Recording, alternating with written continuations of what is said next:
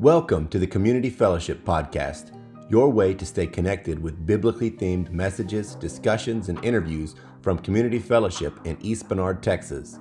Learn more about our church at the cfeb.church website, check us out on social media at CF East Bernard, or attend an in person service at 635 Main Street in East Bernard. We are a local church that works to make the love of Christ for all humanity known to our community and the world. Thanks for tuning in and enjoy this week's content.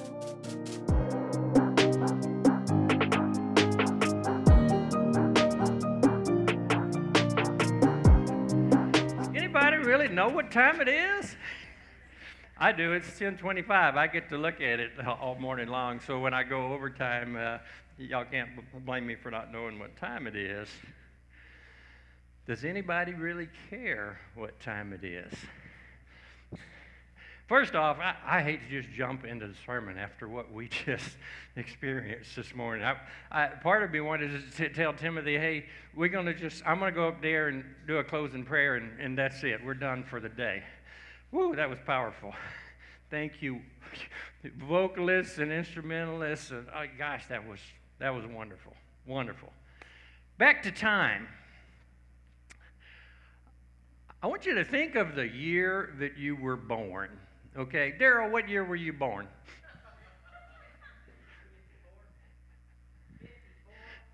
That's 19, right? 1954. Not 18. Okay. 1954, but yes, the rest of that is AD, Annos Domini, which is Latin for the year of our Lord. So when you think of your birth year, think of it in those terms. When you see any year, think of it as, my golly, we mark time from when Jesus walked this earth. That's a big deal. Even unbelievers, and which is why we have CE and BCE now, because unbelievers have kind of waken up to what BC and AD stand for. BC meaning before Christ, and AD meaning the year of our Lord. So there is, of course, this effort to uh, secularize uh, years and the way we mark time. We've actually marked time in that way since 325 AD. You say, well, how do you know that if we didn't start until 325 AD? Well, 325 AD was the first council of Nicaea. It's when the church leaders got together in Nicaea and they started making some decisions. And one of the things they decided was, hey, we're going to we're going to start marking time from Jesus' death. And they approximated they did their best in determining when, not from Jesus' death, but from Jesus' birth. They approximated when that would be and decided, okay, we're right now in, in the year 325 AD. Well, folks today have done, I'm going to say they, they've done a more complete job of that, and they missed it by a few years, believe it or not. Uh, so we're off by anywhere from six to four, four to six years. Uh, folks who have studied this, they take the events that surrounded Jesus' birth and they go and compare those events to things like when did Herod Antipas die, and, and, and they have determined that, yeah, we were off by anywhere from four to six years. So Jesus was born somewhere between 6 BC and 4 BC that's just details. Nevertheless, it doesn't lessen the fact that we mark time from the point at which Jesus walked this earth. It's really important. Remember that as we get into our text for today. Let's go to Mark chapter 1, verses 14 to 20. This is our second in a series of no telling how many sermons on the Gospel of Mark. We're going to walk our way through Mark. Mark more than the, any of the other Gospels, is all about showing us who Jesus is. More than what he taught, he's showing us who he is. Let's look, let's read through the passage this morning. After John was put in prison, Jesus went into Galilee proclaiming the good news of God. The time has come, he said. The kingdom of God has come near. Repent and believe the good news. As Jesus walked beside the Sea of Galilee, he saw Simon and his brother Andrew casting a net into the lake, for they were fishermen. Come follow me, Jesus said, and I will send you out to be fishers of people. At once they left their nets and followed him.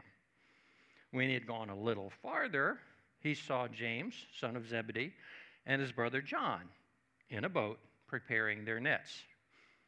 Without delay, he called them, and they left their father Zebedee in the boat with the hired men and followed him.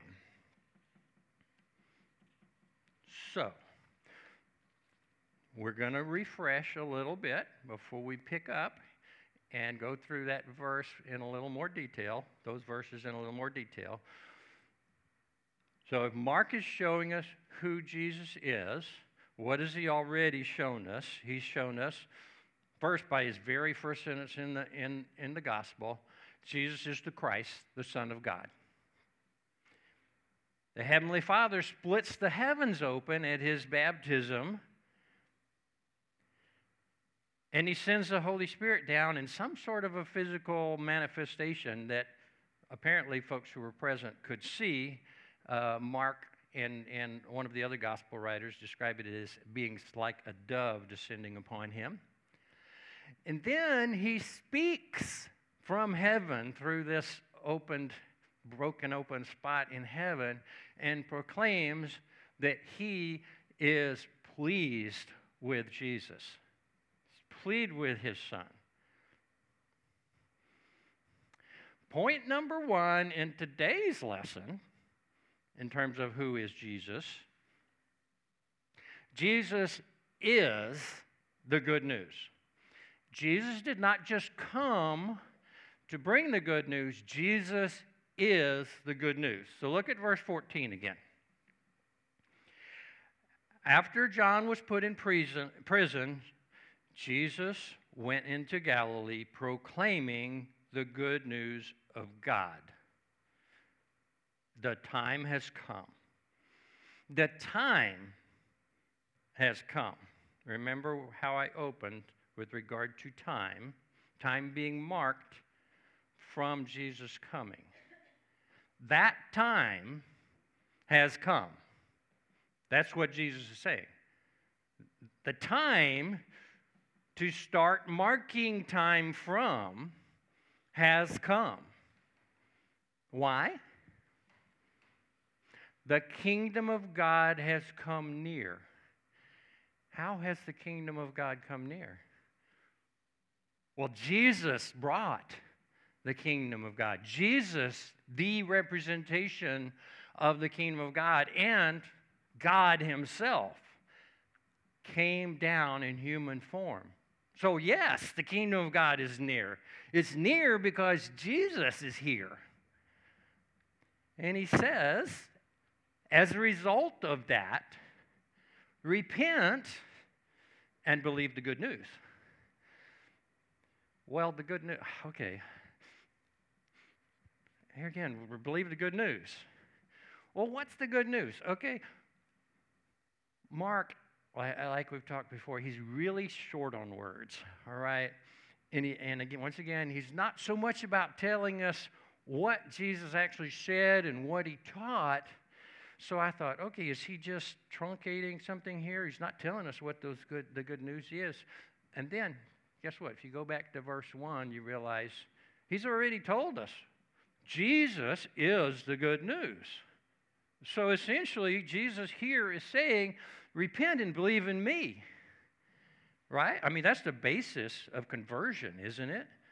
Repent and believe in Jesus Christ. believe and know that he is the good news. John goes to prison, Jesus goes to preaching. John goes to prison because he's talking about Jesus who is to come.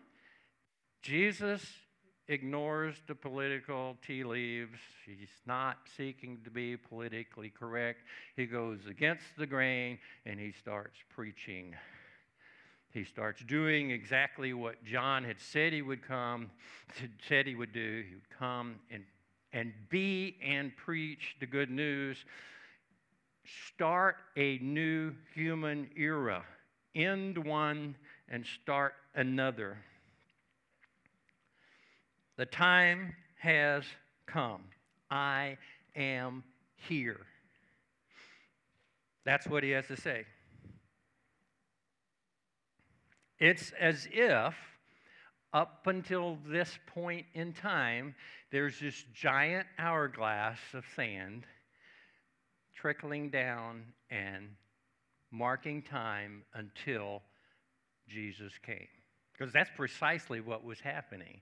This was not a random point in history. This was planned from the beginning of time.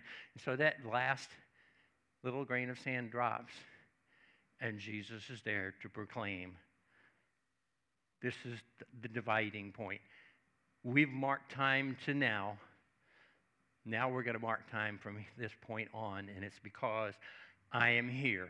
I am bringing God to you in a way that you can understand, in a way that you can embrace, in a way that both you and God can embrace one another. And of course, we know because at the end of his life, how he's able to do that, why he's able to do that, and it's because he died in our stead, in our place. He paid the penalty for our, our sin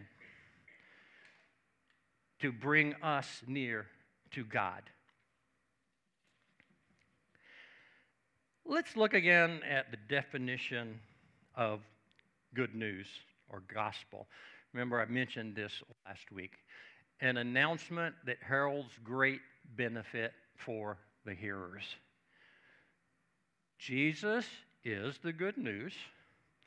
His coming heralds great benefit for us as partakers in that good news.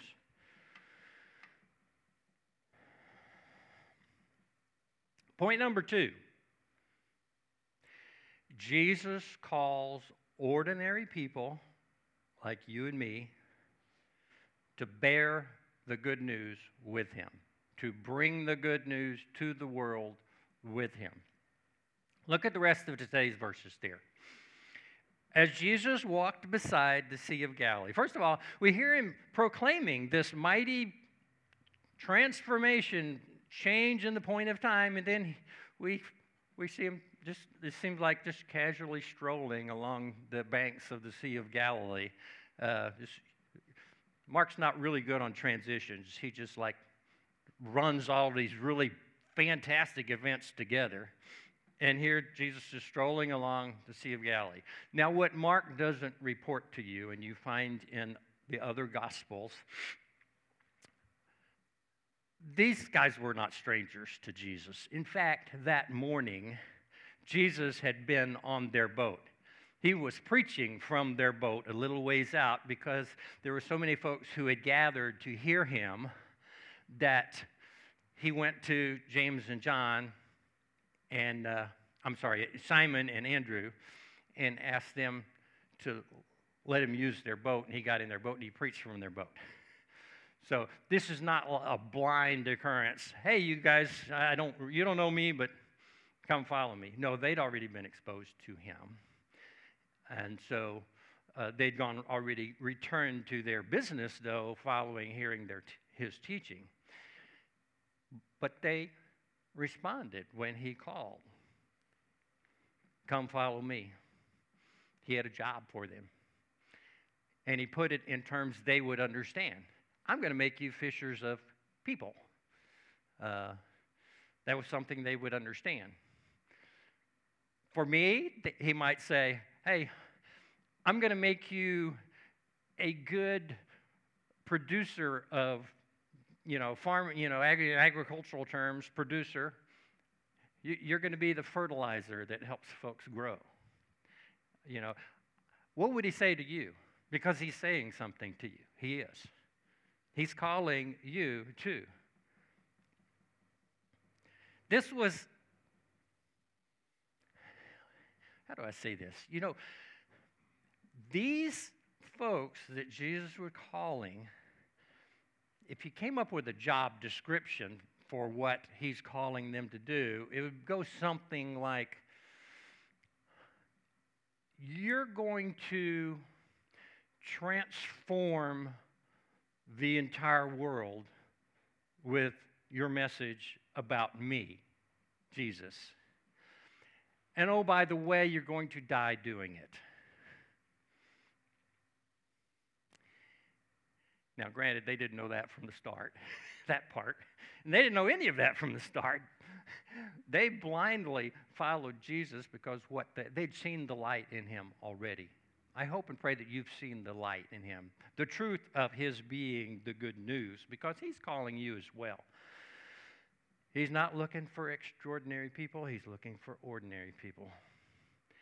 And with ordinary people, he will help you grow extraordinary faith that empowers you to do extraordinary things. Jesus is not the guy that a big corporation would hire as their HR department head, their head hunter, right? He just really didn't know what he was doing, did he? I mean, he, if you if you really were going to look for people to change the world, you'd look for you'd look in you know the most educated folks. The uh, you'd especially with regard to religion, you'd probably go to the Sanhedrin, the, the priests, the Sadducees, the Pharisees, those folks who'd been studying it all their lives. But no, he went to the fishermen, he went to tax collector, businessmen, ordinary people. Now, I want you to think with me for a minute about the people in your life who have spoken the good news of Jesus into your life, or not just spoken it, lived it before you in such a way that it has impacted you. I, I, I, took some time to think through who those people were in my life. And they were very ordinary people. But they were ordinary people who had extraordinary faith and lived it in extraordinary ways. I think, in particular, of a lady, I'll give you her first name, it was Faye. Faye was my high school Sunday school teacher. She didn't teach from a lesson book. I'm not saying that's wrong, okay? But she loved her Bible, and it showed. She was able to transfer to me a love of Scripture by the way she taught, by her faithfulness in teaching and living that Scripture. I love her to this day. She set me out on this journey that I'm still on. I, I'm, I do not want to, okay, my parents set me out, but she kicked me in the rear, okay? Let me put it that way. got, me, got me headed down. Uh, and then there was a man by the name of David He's a doctor, an internist, who set example after example after example for me of living a life of service, unselfish service in everything he did. I took up leading community Bible study as a result of his example. Then there was there was a lady by the name of Irene in my original home church. She volunteered in the nursery. I don't remember the exact number of years, but it's somewhere between 40 and 50 years. She was faithfully there to proclaim the good news of the Bible to young children who were barely old enough to understand it. But she was making an impact, and she did it with such a sweet, loving way. Then there's a man whose first name I don't know because I respected him and he was considerably my elder. I just knew him as Mr. Kasurik. What was Mr. Kasurik's first name? Do you remember? Mr. Kasurik was the man at the Methodist church in town where if the commode wasn't working or the, the lights were burned out or something about the electrical, you'd call Mr. Kasurik and he would come up there when nobody knew he was there and he would quietly fix it. That was his service. And it spoke. It spoke loudly to me. It's ordinary people doing extraordinary things out of their extraordinary faith that take the good news to the hurting world in which we live. Point number three God, Jesus, equips those whom he calls. Jesus equips those whom he calls. While this point doesn't come directly from our gospel lesson today, the gospels are chock full of Jesus equipping particularly the 12.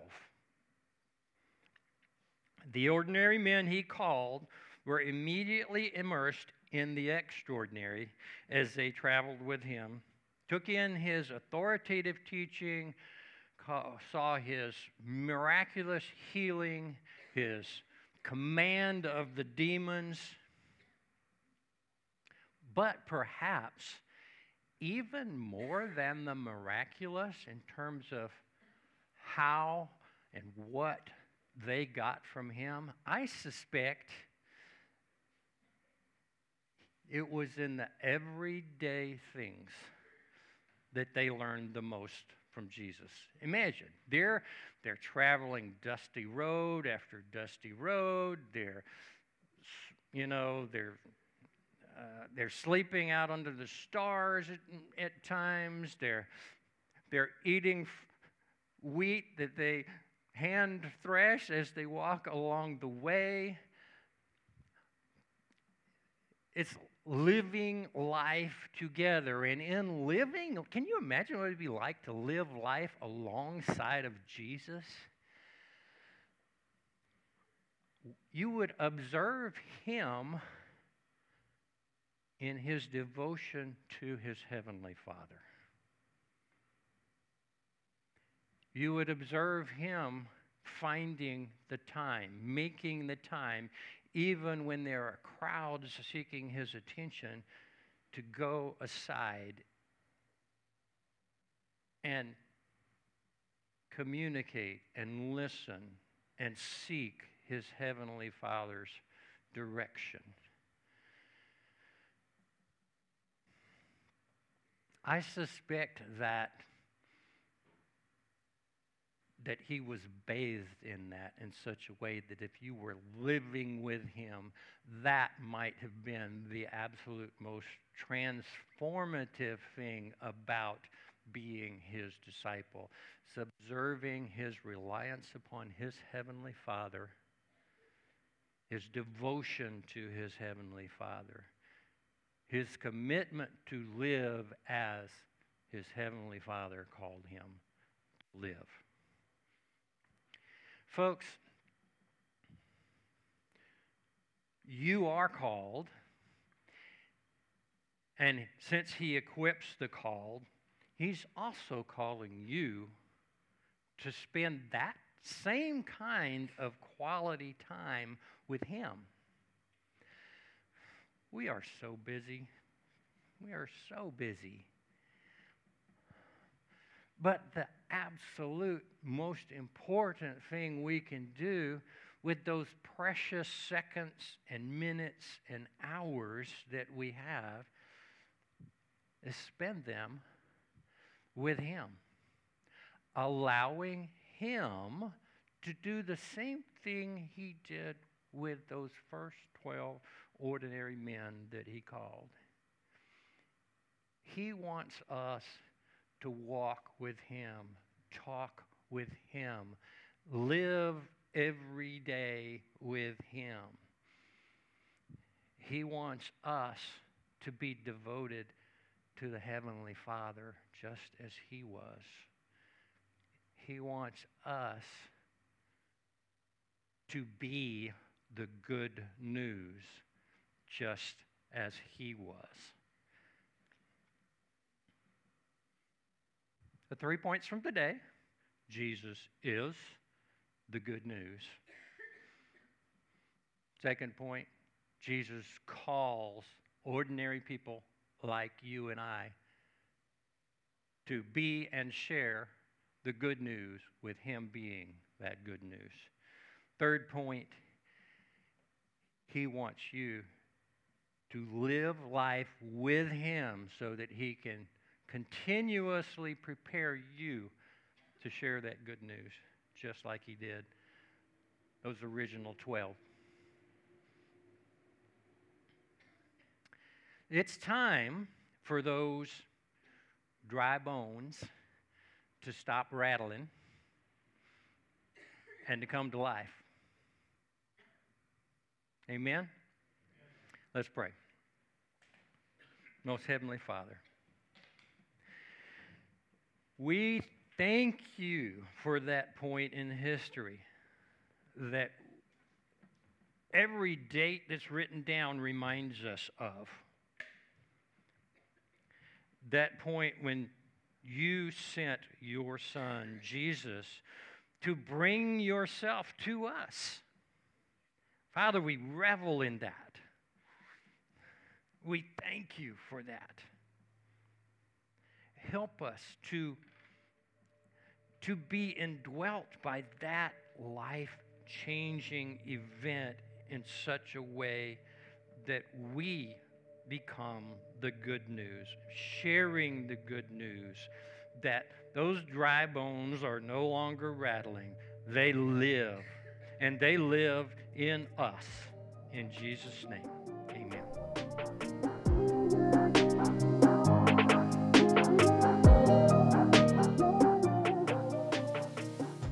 If you have questions about this week's message, or would like to start a conversation with someone about what it means to walk with Christ, please email pastor at cfeb.church. You can find earlier episodes of our podcast on our website at cfeb.church, where you can also give online to help support community fellowship in our mission to reflect and share Christ's love. We can also be found on many major distribution platforms like Apple Podcast where you can subscribe to stay connected. Thank you again for listening. Now go out and love one another like Jesus did.